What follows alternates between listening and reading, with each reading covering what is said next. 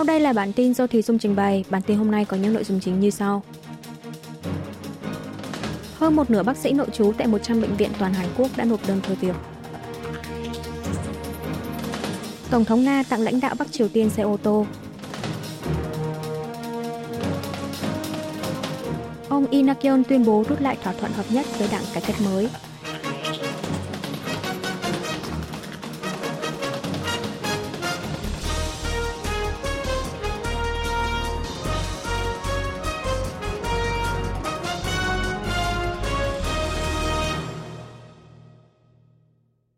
Hơn một nửa bác sĩ nội trú tại 100 bệnh viện toàn Hàn Quốc đã nộp đơn thôi việc. Tại buổi họp báo sau cuộc họp ngày 20 tháng 2 của Ủy ban Khắc phục sự cố Trung ương về hành động tập thể của các bác sĩ nội trú, Thứ trưởng Bộ Y tế và Phúc lợi Hàn Quốc Pang Min Su cho biết, tính đến 11 giờ đêm ngày 19 tháng 2, có 6.415 bác sĩ nội trú, chiếm 55% tổng bác sĩ đang nội trú tại 100 bệnh viện trên toàn quốc, đã nộp đơn thôi việc nhưng đều chưa được chấp thuận. Trong đó có 1.630 người, tương đương 25%, đã rời khỏi nơi làm việc. Hiện tại, 95% trong số hơn 13.000 bác sĩ nội trú tại 100 bệnh viện trên vẫn đang làm việc. Bộ Y tế đã ghi nhận 34 trường hợp báo cáo bị thiệt hại do hành động tập thể của các bác sĩ, trong đó có 25 trường hợp bị hủy lịch phẫu thuật. Thứ trưởng Park cho biết Ủy ban khắc phục sự cố Trung ương cùng ngày đã tiến hành rà soát hệ thống đối phó khẩn cấp của các cơ quan y tế, quyết định hỗ trợ cho các cơ sở y tế duy trì chức năng khám chữa bệnh thiết yếu. Mặt khác, chủ trì cuộc họp nội các ngày 20 tháng 2, Tổng thống Yoon song yeol nhấn mạnh các bác sĩ nội trú không được lấy sức khỏe và tính mạng của người dân làm con tin. Ông Yoon chỉ ra rằng việc tăng chỉ tiêu bác sĩ là điều kiện cần thiết để ngăn chặn sự sụp đổ của hệ thống y tế thiết yếu. Việc nâng 2.000 chỉ tiêu tuyển sinh trường y là con số tối thiểu để giải quyết vấn đề đã tồn tại kéo dài gần 30 năm, chuẩn bị cho tương lai của Hàn Quốc. Seoul chia buồn về việc chính trị gia đối lập Nga chết trong tù. Một quan chức Bộ Ngoại giao Hàn Quốc ngày 19 tháng 2 bày tỏ lời chia buồn về việc nhà hoạt động đấu tranh vì chủ nghĩa dân chủ tự do tại Nga Alexei Navalny thiệt mạng, cho rằng chính quyền Nga phải điều tra làm rõ về cái chết bất ngờ của chính trị gia đối lập này. Ông Navalny, người được coi là kẻ thù chính trị lớn nhất của Tổng thống Nga Vladimir Putin, đã thiệt mạng tại nhà tù số 3 thuộc vùng tự trị Yamalo-Nenets, khu vực Siberia, cực bắc nước Nga vào hôm 16 tháng 2 giờ địa phương. Chính phủ Nga không công bố nguyên nhân cái chết của ông Navalny, cũng không cho biết thi thể của ông hiện đang ở đâu. Khắp nước Nga đã diễn ra các sự kiện tưởng nhớ tới nhà hoạt động chính trị đối lập này. Một tổ chức nhân quyền của Nga cho biết đã có trên 400 người tham gia các sự kiện này bị cảnh sát bắt đi. Tổng thống Nga tặng lãnh đạo Bắc Triều Tiên xe ô tô. Hãng thông tấn Trung ương Triều Tiên KCNA ngày 20 tháng 2 đưa tin, Tổng thống Nga Vladimir Putin đã tặng cho Chủ tịch Ủy ban Quốc vụ miền Bắc Kim Jong-un món quà là xe ô tô cao cấp. KCNA đánh giá đây là món quà tuyệt vời nhất, minh chứng rõ rệt cho mối quan hệ thân thiết đặc biệt Nga-Triều được lãnh đạo hai nước thiết lập. Chủ tịch Kim Jong-un đã chuyển lời cảm ơn tới Nga. Tuy nhiên, hãng tin này không nói rõ phía Moscow đã tặng ông Kim loại xe nào. Mẫu xe mà Nga tặng lãnh đạo Bắc Triều Tiên lần này có vẻ như thuộc diện hàng hóa xa xỉ, bị cấm chuyển giao cho miền Bắc. Nghị quyết cấm vận số 2397 của Hội đồng Bảo an Liên Hợp Quốc được thông qua vào tháng 12 năm 2017, cấm việc cung cấp, buôn bán và chuyển giao trực tiếp hoặc gián tiếp phương tiện vận chuyển cho Bắc Triều Tiên. Về thông tin trên, một quan chức Bộ Thống nhất Hàn Quốc cũng nhắc lại nội dung cấm vận này, cho rằng quà tặng của phía Nga có thể coi là vi phạm lệnh cấm vận của Liên Hợp Quốc. Một số ý kiến đánh giá rằng xét trên lập trường của mình, Moscow sẽ tiếp tục cần sự hỗ trợ vũ khí từ Bình Nhưỡng, nhưng lại khó tặng qua miền Bắc món quà mà nước này mong muốn, nên lựa chọn là quà tặng là xe ô tô cao cấp để xoa dịu sự bất mãn của Bắc Triều Tiên. Ông Lee tuyên bố rút lại thỏa thuận hợp nhất với đảng cải cách mới. Đảng tương lai mới của Chủ tịch Lee đã quyết định phá bỏ thỏa thuận hợp nhất với đảng cải cách mới của ông Lee Chun-sok trong buổi họp báo ngày 20 tháng 2, ông Inakyon cho rằng quyết định hợp nhất vội vã chỉ mang lại cái kết đáng xấu hổ, đồng thời gửi lời xin lỗi đến người dân và đảng viên. Về lý do phá bỏ thỏa thuận hợp nhất, ông Y giải thích việc trao toàn bộ quyền quyết định chính sách bầu cử cho một đồng chủ tịch đã được Ủy ban tối cao đảng biểu quyết thông qua. Lãnh đạo đảng tương lai mới cho biết sự đồng thuận của các chủ thể hợp nhất đã bị phá vỡ. Họ ngay từ đầu đã quyết định chọn một người nhất định và muốn loại trừ bản thân ông, làm hủy hoại tinh thần của chủ nghĩa dân chủ. Trước đó, Đảng Cải cách mới ngày 19 tháng 2 đã mở cuộc họp của Ủy ban tối cao đảng, biểu quyết trao quyền quyết định chính sách bầu cử cho đồng chủ tịch Lee Chun-sok. Đồng chủ tịch Lee Nak-yeon và Ủy viên tối cao Kim Jong-min đã phản đối quyết liệt, rời khỏi buổi biểu quyết. Về phần mình, đồng chủ tịch Lee Chun Sok cùng ngày cũng mở buổi họp báo, bày tỏ lấy làm tiếc và gửi lời xin lỗi tới người dân vì không thể đồng hành cùng đồng chủ tịch Lee Nak-yeon trong thời gian tới.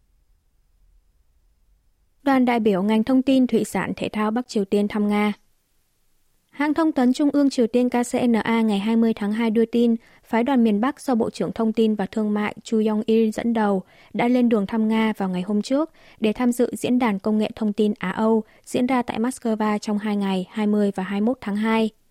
Cũng theo nội dung đưa tin của KCNA, phái đoàn Bộ Thủy sản Bắc Triều Tiên do Thứ trưởng Son Song Kuk dẫn đầu và phái đoàn Bộ Thể thao do Thứ trưởng Oh Kwang Hyuk làm trưởng đoàn cũng đã lên đường thăm Nga để tham dự hội nghị lần thứ 31 của Ủy ban Thủy sản Nga Triều và lễ ký kết Nghị định thư Hợp tác Thể thao Nga Triều năm 2024. Hãng thông tấn miền Bắc cho biết phái đoàn đảng lao động do Bí thư Thành ủy Bình Nhưỡng Kim Su-ki dẫn đầu đã kết thúc chuyến thăm Moscow, hội đàm với nhiều chính khách Nga và trở về nước vào ngày 19 tháng 2. Kể từ sau hội nghị thượng đỉnh Nga-Triều vào tháng 9 năm ngoái, hai nước đang xúc tiến nhiều hoạt động giao lưu một cách sôi nổi, không chỉ ở lĩnh vực quân sự mà còn cả ở các lĩnh vực như chính trị, kinh tế, văn hóa và du lịch. Nợ hộ gia đình Hàn Quốc năm 2023 tăng thấp nhất trong vòng 10 năm. Ngân hàng Trung ương Hàn Quốc BOK ngày 20 tháng 2 công bố số liệu thống kê tín dụng hộ gia đình quý 4 năm 2023. Tính tới cuối năm ngoái, quy mô nợ hộ gia đình đạt 1 triệu 768.300 tỷ won, 1.320,97 tỷ đô la Mỹ, tăng 18.400 tỷ won, 13,75 tỷ đô la Mỹ so với một năm trước. Đây là mức tăng thấp nhất kể từ khi lập thống kê liên quan vào năm 2003 trừ một năm nợ hộ gia đình giảm vào năm 2022. Trong vòng từ năm 2020, thời điểm lãi suất thấp, cho tới năm 2022, nợ hộ gia đình tăng bình quân mỗi năm 89.000 tỷ won, 66,49 tỷ đô la Mỹ. Ngân hàng Trung ương phân tích nguyên nhân chính dẫn tới quy mô tăng nợ hộ gia đình co hẹp là bởi lượng giao dịch nhà ở giảm. Giao dịch nhà ở trong quý 3 năm ngoái đã giảm mạnh, kéo chậm đà tăng nợ hộ gia đình trong quý 4 sau đó. Trong nợ hộ gia đình, nợ thế chấp nhà tăng 17.300 tỷ won, 12,92 tỷ đô la Mỹ trong quý 3, 15.200 tỷ won, 11,35 tỷ đô la Mỹ trong quý 4. Ngược lại, các khoản vay khác, bao gồm vay tín dụng, giảm 8.700 tỷ won, 6,5 tỷ đô la Mỹ trong quý 4, 9 quý giảm liên tiếp. 165 doanh nghiệp Hàn Quốc tham gia triển lãm di động thế giới 2024. Hiệp hội Công nghiệp Công nghệ Thông tin và Truyền thông Hàn Quốc ngày 19 tháng 2 cho biết, dự kiến có 165 doanh nghiệp Hàn Quốc sẽ tham gia triển lãm di động thế giới năm 2024. Đây là cuộc triển lãm ngành công nghiệp viễn thông di động lớn nhất thế giới. Năm nay được tổ chức tại thành phố Barcelona của Tây Ban Nha từ ngày 26 đến ngày 29 tháng 2. Các doanh nghiệp Hàn Quốc tham gia sự kiện lần này gồm 101 doanh nghiệp lớn, tầm trung, vừa và nhỏ, cùng 64 công ty khởi nghiệp. Số doanh nghiệp Hàn Quốc tham gia triển lãm di động thế giới đã có xu hướng tăng trở lại sau khi đạt định 222 doanh nghiệp vào năm 2019, rồi giảm xuống còn 108 doanh nghiệp vào năm 2022 và tăng lên 130 doanh nghiệp trong năm 2023. Tính tới thời điểm hiện tại, nước chủ nhà Tây Ban Nha có số lượng doanh nghiệp đăng ký tham gia đông nhất với 696 nơi, sau đó đến Mỹ là 432 doanh nghiệp, Anh là 408 công ty, Trung Quốc là 288 doanh nghiệp, rồi đến Hàn Quốc. Tại triển lãm năm nay, Cơ quan xúc tiến thương mại và đầu tư Hàn Quốc, Hiệp hội Công nghiệp Công nghệ Thông tin và Truyền thông Hàn Quốc, Hiệp hội Thương mại Quốc tế Hàn Quốc cùng Cơ quan xúc tiến Kinh tế và Khoa học tỉnh Gyeonggi sẽ đồng vận hành gian hàng triển lãm Hàn Quốc. Chỉ số tâm lý tiêu dùng Hàn Quốc tháng 2 tăng 2 tháng liên tiếp. Ngân hàng Trung ương Hàn Quốc BOK ngày 20 tháng 2 công bố trong tháng 2, chỉ số tâm lý tiêu dùng đạt 101,9 điểm, tăng 0,3% so với một tháng trước, hai tháng tăng liên tiếp. Chỉ số tâm lý tiêu dùng được tính từ 6 chỉ số chính trong chỉ số lòng tin của người tiêu dùng, lấy mức chuẩn 100 điểm là bình quân dài hạn.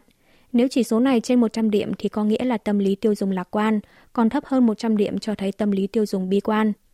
Ngân hàng Trung ương phân tích đà tăng giá tiêu dùng vẫn đang tiếp tục chững lại, xuất khẩu trên đà cải thiện, kéo chỉ số tâm lý tiêu dùng tăng nhẹ so với một tháng trước.